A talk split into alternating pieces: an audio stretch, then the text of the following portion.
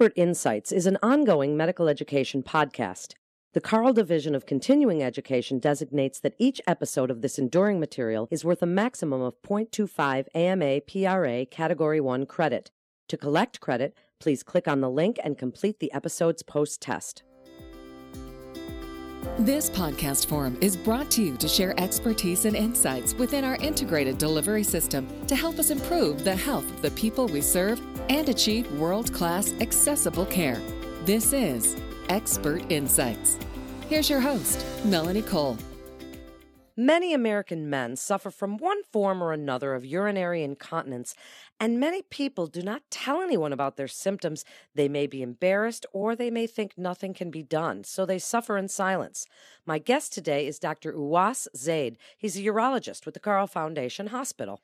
Dr. Zaid, before we discuss the types of incontinence, is incontinence, whatever type it is, a normal part of aging? Well, thank you so much for having me. I really appreciate um, having the opportunity to discuss this very common and uh, quite bothersome issue that a lot of men and women suffer for. But um, in general, incontinence increases with aging, but it doesn't have to be a normal part of somebody's life. It uh, can wreak significant um, negative um, quality of life issues for people, and is something that we can help people. And in many cases, it can actually be a harbinger of something more sinister going on inside the bladder or somebody's overall health. How do men describe this condition to you? Are they embarrassed to bring it up? Do you have to start that conversation? What does that look like? Yeah, that's that's a great question, and um, a lot of patients, you know, are quite embarrassed by it. They uh, can't go out with their friends and family, or go to church, or um, have any social time, or um, have significant intimacy uh, uh, as well. And a lot of men just don't feel comfortable talking about it. And usually it's an afterthought to them. They're like, oh, by the way, I have this issue, but it's probably a normal part of aging, right, doctor? Well, not really, you know, and sometimes it can be a source um, of some other issues going on. So people do feel quite embarrassed by it. Tell us about the different types of incontinence that men suffer from. Of course, yeah. So in general, incontinence refers to the loss of urine without any control, and there's several different types of leakage of urine. Um, and the most important thing that dictates whether or not we do any treatment is the patient and how bothered they are by it. And I make it very clear that they're the captain here, basically, as well. But one type of leakage is something called stress incontinence. This is the kind of leakage you have when you cough or sneeze, and a lot of times we see this after you know different kinds of cancer treatments, such as prostate cancer surgery or things of that nature. The other kind of leakage is called overactive bladder or urge incontinence type of leakage, which is almost where the bladder has a mind of its own, and people lose urine because they can't control their urination. And this is the when you got to go, you got to go type of leakage, basically as well. And then some men leak urine because their bladder is just overfilled. You know, they have a big prostate or scar tissue in the urethra, and they just can't empty their bladders all the way, so they retain a large volume, and water is overflowing the dam, so to speak. That's what we call overflow incontinence. Then, how do you determine the type that someone has? How is it diagnosed? Do you use a history, or if they have had prostate cancer or they have BPH, does that send a red flag to you that this is possibly the back end cause? Yeah, that, that's a, that's a wonderful question, and that's exactly correct. The most important thing to determine the type of leakage is the patient and what they describe as their most bothersome symptoms. Because a lot of men and women are going to have a mixture of leakages. They'll have a little bit of stress incontinence or overactive bladder incontinence as well. So it's really important to give the patient time to talk and tell their story, and that's kind of where unfortunately we're rushed in many cases and we don't get a chance to kind of go over all the little details. You know what triggers your leakage? Why do you leak urine?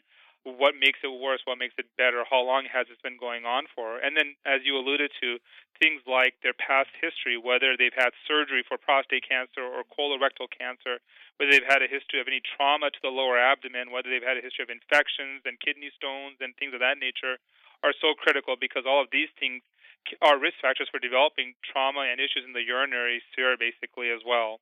So talking to the patient is so critical. Beyond that, there are some simple exams that we can do. Our physical exam is quite critical. Um, doing a rectal exam to look for an enlarged prostate or a nodular prostate, an abdominal exam to look for any scars in the belly and any fullness in the suprapubic area that could imply an incompletely uh, emptying bladder. And then your standard genitourinary exam looking for any strictures or lesions in the penis uh, or the opening of the penis called the meatus or any abnormalities in the anatomy. Some men, you know, are born with an aberrantly placed meatus, something called hypospadias. These are all things that we look for on the examination as well.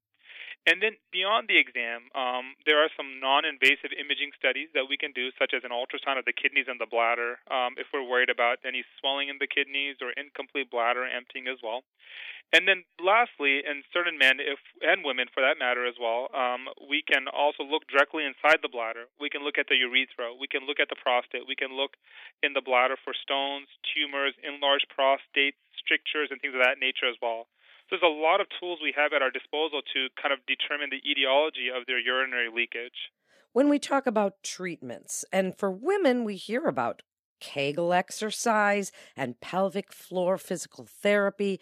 Are these similar for men, or are you looking more toward bladder training or keeping avoiding diary, fluid management?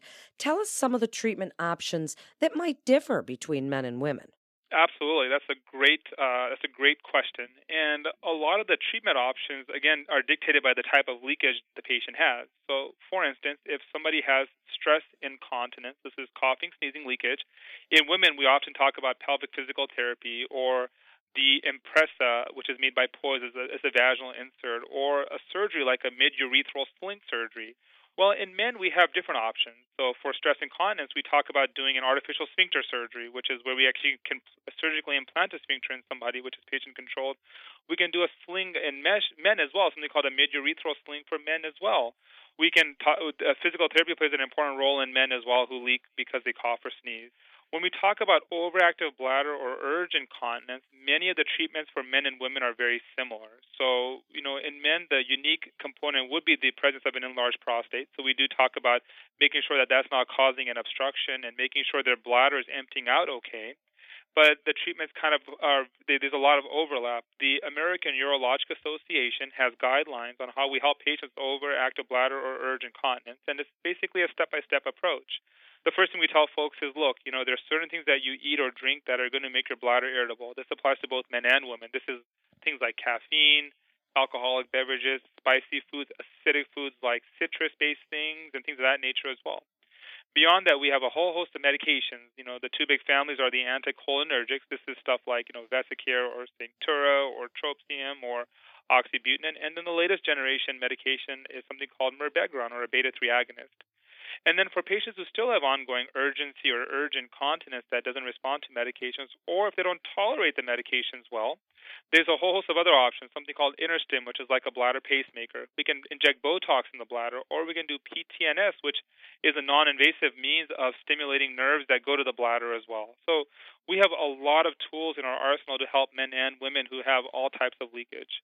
What would you like other providers to know, Dr. Zaid, about discussing this, bringing it up, at, even at the regular annual wellness exams, and if they're working with their primary care provider, how would you like them to broach the subject and, and bring it up and get their patients to talk about it?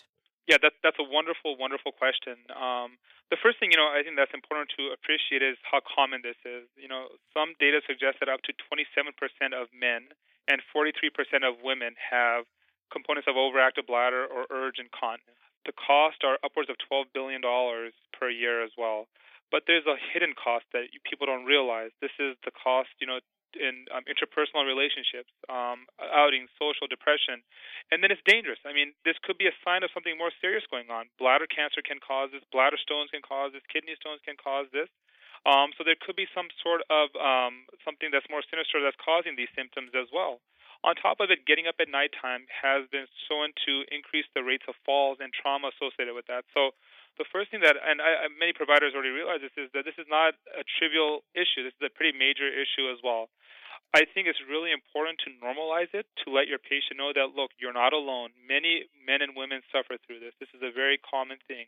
And just because your parents had or your grandparents have, have had it, it does not have to be a normal part of your life it's important to let the patient tell their story. You know, if you give them time, they'll give you the information you need to make the right diagnosis. And then the last important thing is to let them know there's a lot of treatment options. We can help people. We can get them better. We can make get them drier. You know, um, as well. And you know, it's dictated by the patient and how bothered they are by it. So, and there's a lot of resources um, here that we can help with. You know, in all these different domains as well.